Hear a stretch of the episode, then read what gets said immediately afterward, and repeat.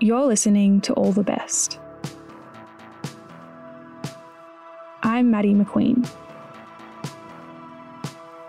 This week we have stories about pursuits of passion that might seem futile, like Sisyphus pushing a boulder up a hill, or me blindly believing that this time, on my fifth reading, Marie Kondo's life-changing magic of tidying up will actually work and I'll suddenly be a minimalist.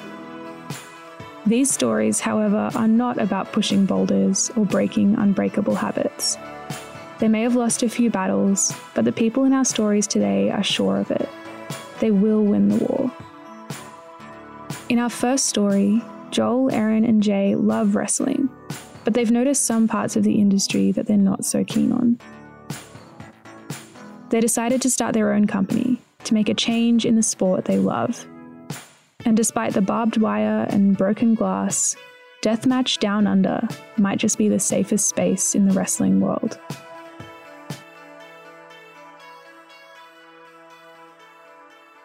Okay, so this story starts in a hotel basement right in the middle of Melbourne, where an independent pro wrestling promotion called Deathmatch Down Under is kicking off its first ever show with something that is a little bit new to the community. We'd like to begin by acknowledging the Wurundjeri people of the Kulin Nation, traditional custodians of the land on which we gather today, and pay our respects to their elders, past and present. We extend that respect to Aboriginal and Torres Strait Islander peoples here today. Sovereignty has never been ceded. The land is, and always will be, Aboriginal land.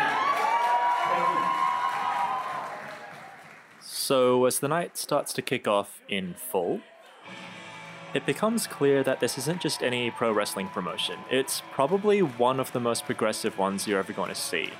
On the way in, there's a poster that features the Aboriginal and Torres Strait Island flags and a written acknowledgement of country underneath them. Inside, there are signs taped to pretty much every wall with a phone number for you to report any dickheads that might be making you or your friends feel uncomfortable. If you look around, there's a lot of green and blue and purple hair, but also a lot of shaved and balding heads and a lot of people of different backgrounds. It's just a room full of people who look like they would never have come together for any reason other than this one weird thing that you never knew they had in common. Wrestling. So by the time Richie Smashmouth Taylor comes out and gives you a high five at the front barricades because you, like me, are cool enough to run up there and get one, you can feel two things. The first is the explosive energy in this room. Everyone here is still pretty fresh out of the 9-month COVID lockdown we had here in Melbourne, and everyone's ready for a big night. But the second thing you feel is that despite that energy, this is still a safe place. Not just for the performers, but also for the crowd. It's a place where you don't need to worry about things getting out of hand, people going too far, and a place where you can feel and look and act however you want. Unless, of course, you are the wrestler playing the bad guy, but in that case, it's just your job to get booed, so... Adelaide, South Australia!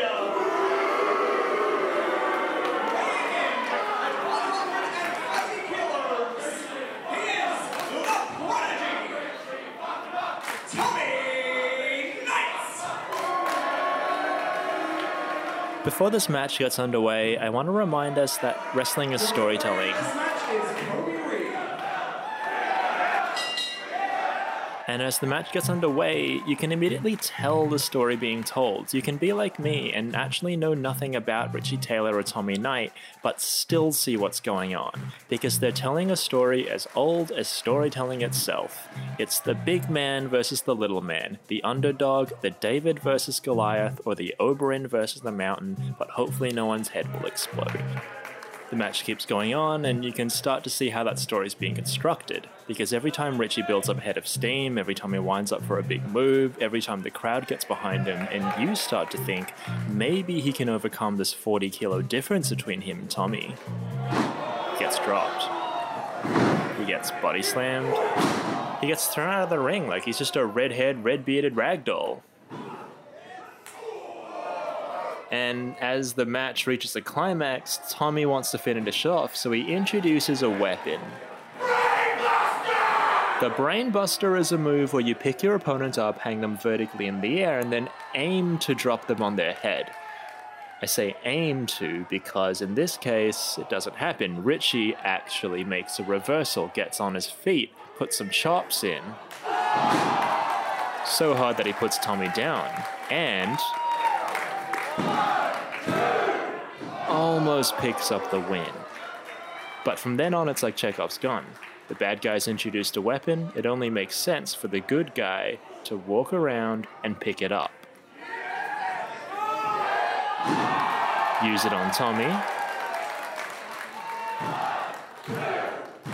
And for good to prevail.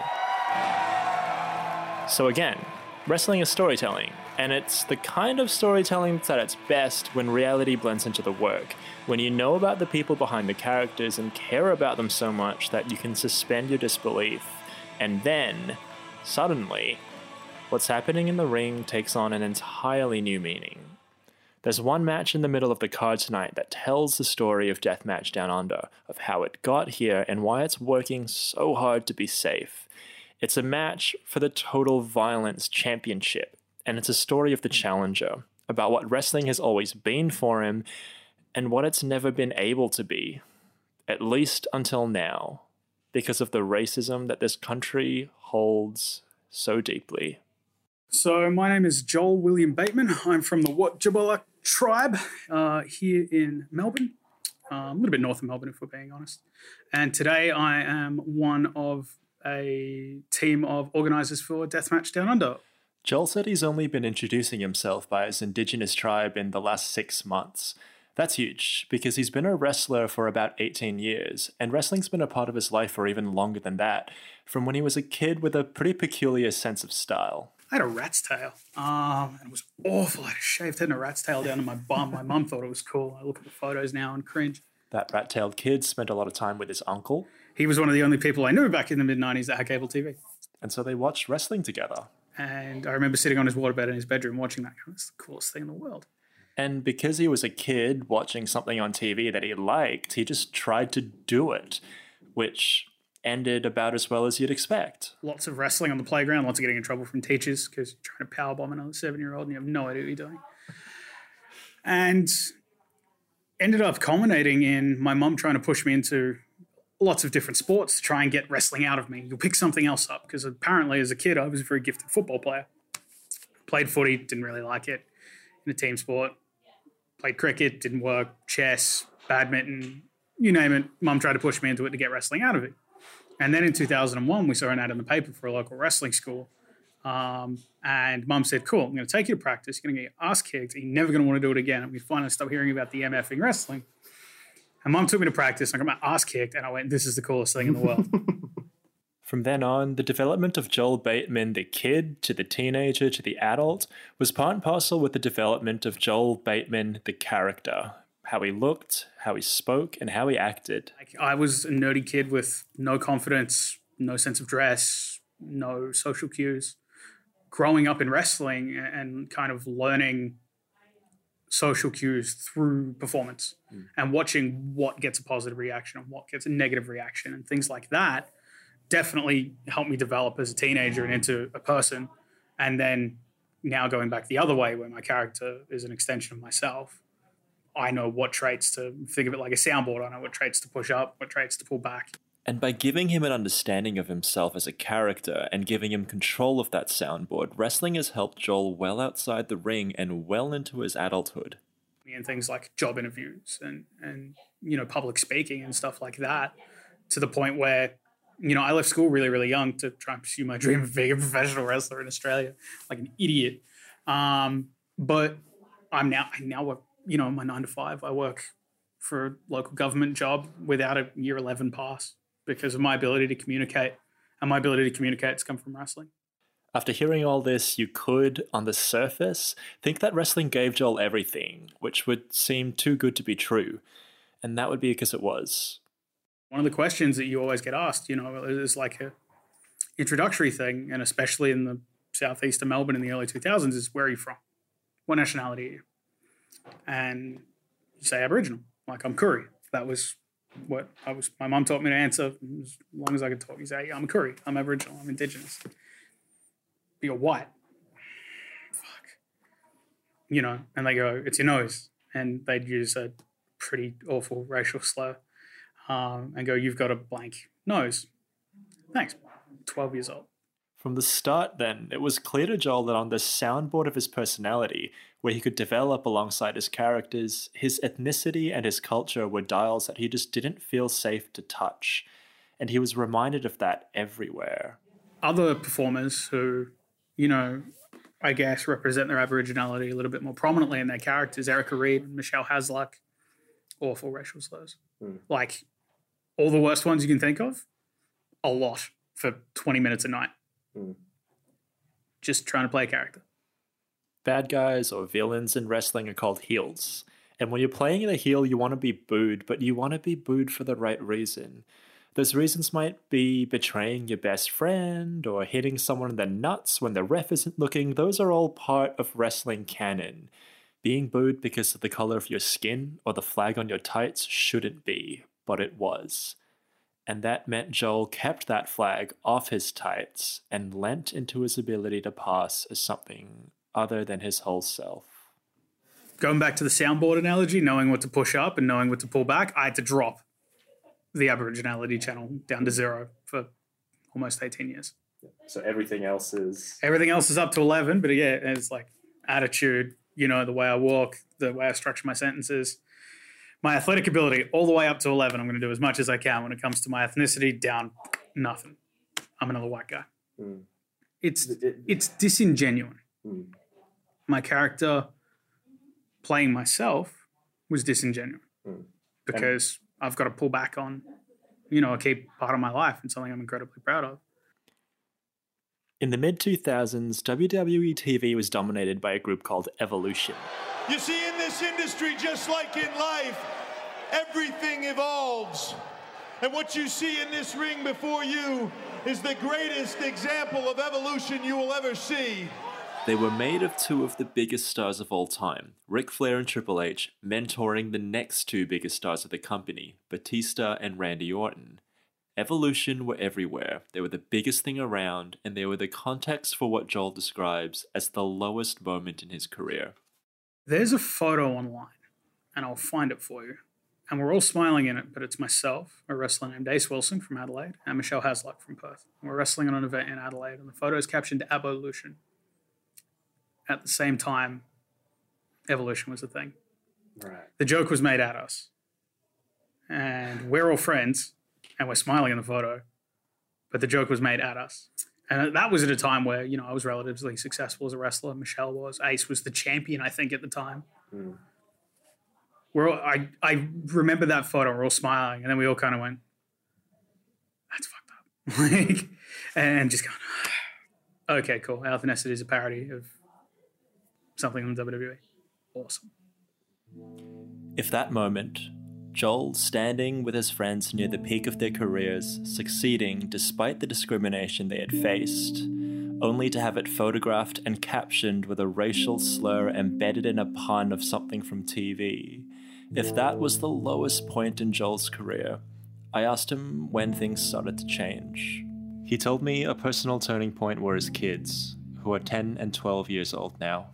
When they first got old enough to watch him wrestle, they would also see other Indigenous wrestlers, like Ace Wilson, and then they'd look at their dad, and then they would ask Joel. Why does he say he's Aboriginal and you don't? It's a good question. So Joel started looking and hoping for ways he could engage the wrestling community with the racism he'd experienced throughout his career, but he never felt supported, never felt like there was any momentum behind him. That was... We are meant to be the lucky country. Until May 2020. Lucky for some. When video footage of the murder of George Floyd energized a new wave of Black Lives Matter rallies around the world. That movement reached the Australian wrestling community, and soon Joel was invited to guest host a wrestling podcast called On the Turnbuckle with other wrestlers who had experienced the industry just like him. They did it together, and it took off. That podcast went crazy. Like, it kicked off so many discussions. I got messages from people I hadn't spoken to in 15 years going, I cried listening to that podcast because there was a lot of heavy shit. Like, everyone who recorded the podcast cried while we did it. You know, at the time, Erica Reed, 5 or 6 years in, David Storm, who's a Singapore-Australian, 20 years in, Michelle, 20 years in, all just kind of opening a book and going, this is fucked up, but all right. And then coming together in a recorded open forum to go, what can we do about this? Like, what can we do to move forward? What can we do to set things up for the next generation? Because we're all not going to be wrestling till we're 50. Michelle's since retired. Dave's been trying to retire for a decade.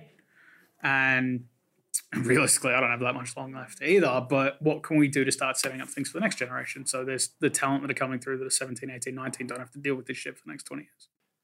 Deathmatch Down Under was supposed to start in that same month of May, and if it did, some of those ambitions might have come true. They didn't because of COVID and because of the lockdowns the country went into.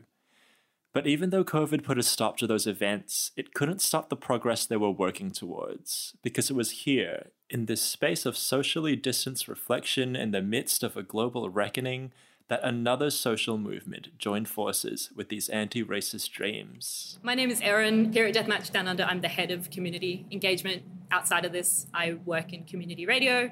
I'm an audio producer and a writer and a storyteller. You might be known to people listening to all the best. Maybe. Erin and I spoke in the parking lot while everything was being set up, so pardon the garage door in the background. Well, I came on board with the DMDU team probably around July last year, so 2020, and I came in right after what we would call the Speaking Out movement. So it was very similar to the Me Too movement. There was this large outcry on social media of people coming forward with stories of abuse and sexual assault. And I think for me, that was my call to action. One of those actions was helping put together a code of conduct that you can find on the DMDU website right now and that you need to accept when you buy a ticket to their shows. It's the kind of document you would want to see in every bar, restaurant, club, gym, or workplace that you ever walk into. It's still a work in progress, but it's closer to the mark than anything I've seen because of how clearly it tells you, the reader and soon-to-be audience, what is expected of you when you enter this space. But even with all this momentum, it was still clear for Joel that the battle for safety in wrestling was still an uphill battle. So we talked about having an acknowledgement of country at an event that got cancelled due to the pandemic. I sent a message to a promoter going, hey, it'd mean the world if you do an acknowledgement of country. Before the show in a couple of weeks, I'm headlining as a bad guy, but, this would be the right thing to do. And the response was, can we turn it into an angle? And in wrestling speak, it's like, can we make a storyline out of this? I said, what do you mean? And his idea was so myself and an elder, interrupt the national anthem and demand an acknowledgement of country as a bad guy. This is 6 months ago. I was standing at the front of a ramen place on Exhibition Street after the Black Lives Matter rally, wearing my always was, always will be vest, texting the promoter. 6 months to January 2021 is a long time. And riding up this hill in the excitement of Melbourne's great reopening, we find ourselves back here at DMDU's debut show, Out Come the Wolves. It's very much the chance for me to finally let out that breath I've been holding in for so long. And back to the soundboard analogy, I get to turn that one up for a change. This match is happening in the middle of the card, just before the intermission. But for me, it's the main event of the night. And when Joel's music hits, I don't think I'm alone in that.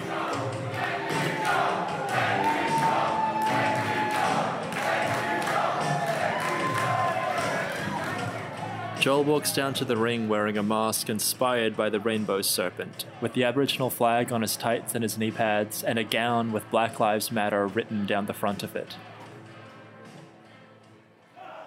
The match is full of back and forths, and the crux moment revolves around a board lined with cut cans and gusseted blades, which Joel eventually gets body slammed onto,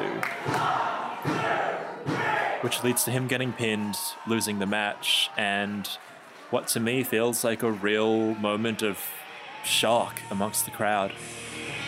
Your winner, and still Upward Total Violence Champion, the Fire!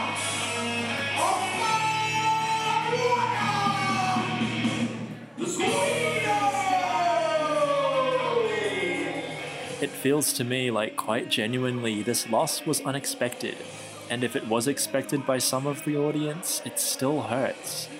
The two wrestlers eye each other down from opposite sides of the ring, covered in a mixture of their own and each other's blood, and there's this look of respect between them. And then Joel grabs the mic.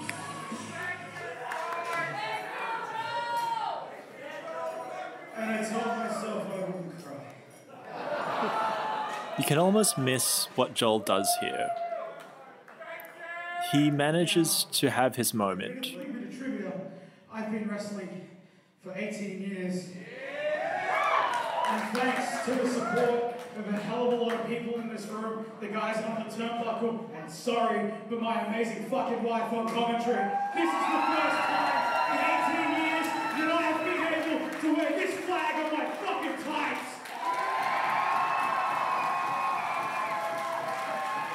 So thank you all for being supportive. And then almost immediately after that, he just moves on. To business, Charlie Evans!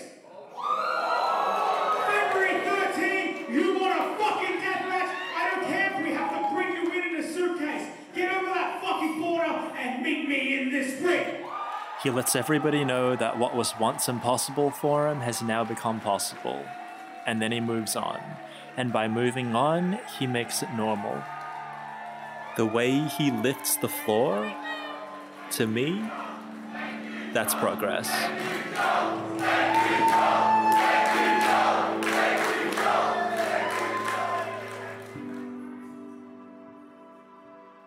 That story was produced by Eugene Yang.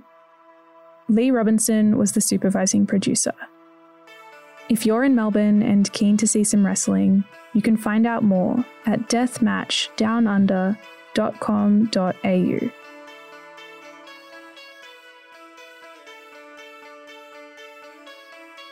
You're listening to All the Best. I'm Maddie McQueen.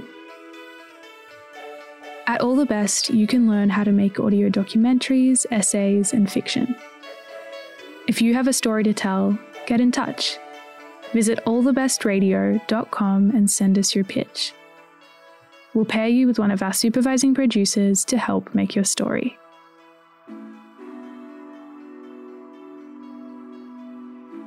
We all love an underdog story, but it takes tenacity to back a losing team year after year.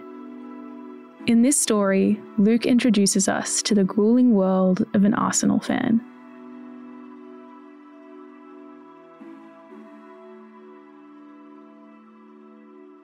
Let me get you into my shoes for a few moments. All right, are they comfy? Not too loose around the ankles? Brilliant. So I'm Luke, and I really love Arsenal Football Club. For those who prefer it, soccer is the sport that we're talking about here. My club hasn't quite been at the elite level that it once was. 18 years ago, we won one of the most elite league competitions in the world, and stayed undefeated for the whole season at the same time. We're still the only team to have ever done so, and that squad is still referred to as the Invincible. But since then, we've had a pretty steady and consistent decline. I'll admit, it makes it harder to stick around and support the club with the same passion and love, each year that we fall further and further down the order. So why do I stick by them? Well, we'll get to that. For just over 4 years now, we've been playing in the Europa League, which is essentially a B-grade level of European football. In the English Premier League, which is the domestic competition where we face other teams from England, we've been struggling to finish higher than 5th place, which means we don't qualify for the UEFA Champions League. The Champions League is the competition that every football club around the world really wants to be in. Qualifying for the Champions League means that your club has more money to spend on acquiring better players. Your club is also more attractive to these higher profile players. This translates to bigger sponsorships, which means more money, which means even better players, and the cycle repeats, getting exponentially better each time. Ultimately, if you want to be the best and you want to win, you really have to qualify for this competition.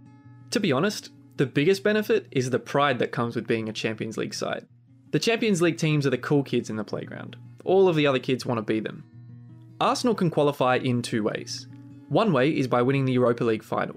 We want to win this B-grade comp so that we can go back to where we belong, kicking it with the cool kids. Sounds straightforward enough, right? Yeah, well, let's take you back to the 30th of May 2019, 5 AM sharp. All we have to do is win this game of football and beat Chelsea FC.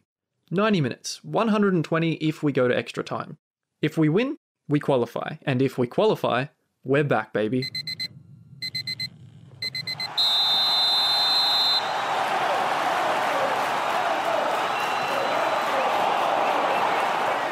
We get into the break at halftime with no goal from either side. 0-0. An intense 45 minutes in which both teams are feeling each other out, neither wanting to be the first one to break, and both playing it safe. Into the second half we head though. 45 minutes of play left, let's bring this home.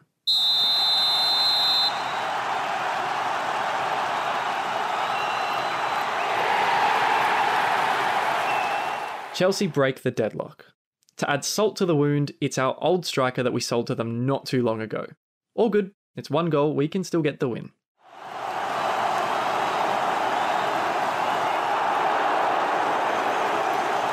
Chelsea have scored a second time, and to make it that much worse, we've given away a penalty.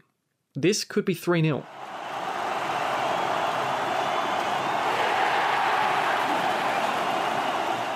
Oh wow, we've scored. 3-1.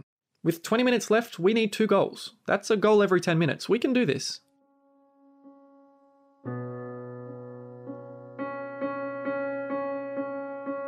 I remember sitting and staring at the screen in silence after that final whistle. Despite already knowing that the game was lost, that final whistle still managed to twist the dagger in the wound another 180 degrees. So there we have it. We've missed both opportunities to qualify, and we have to wait another year before we get another chance. So why do I stick around? Well, there are such things as sporting miracles. Stephen Bradbury, the 2002 Olympics, 1,000 metre speed skating final. It's almost an Aussie rite of passage to be told this story as a young kid.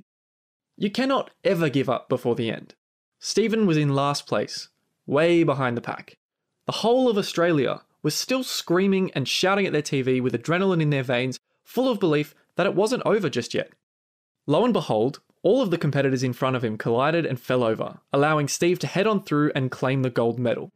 Sure, there was a bit of luck involved here, but Steve could have given up. He could have taken his foot off the throttle and cruised to cross the line, but he didn't.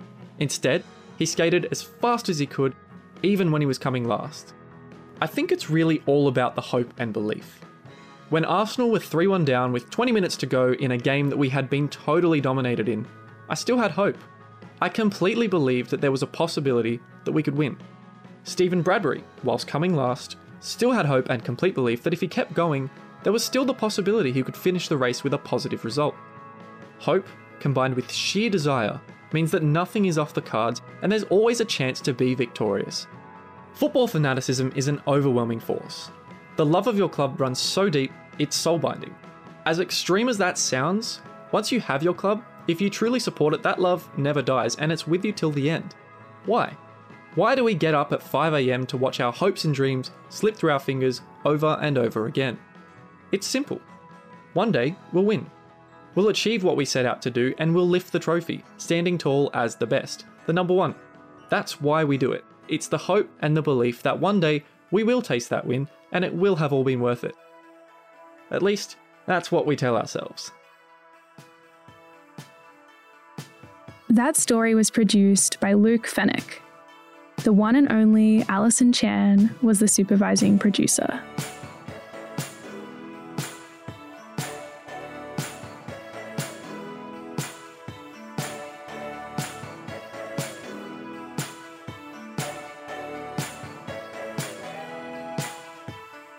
All the Best would like to acknowledge the traditional owners of the lands on which we make these stories and pay our respects to elders, past, present, and emerging.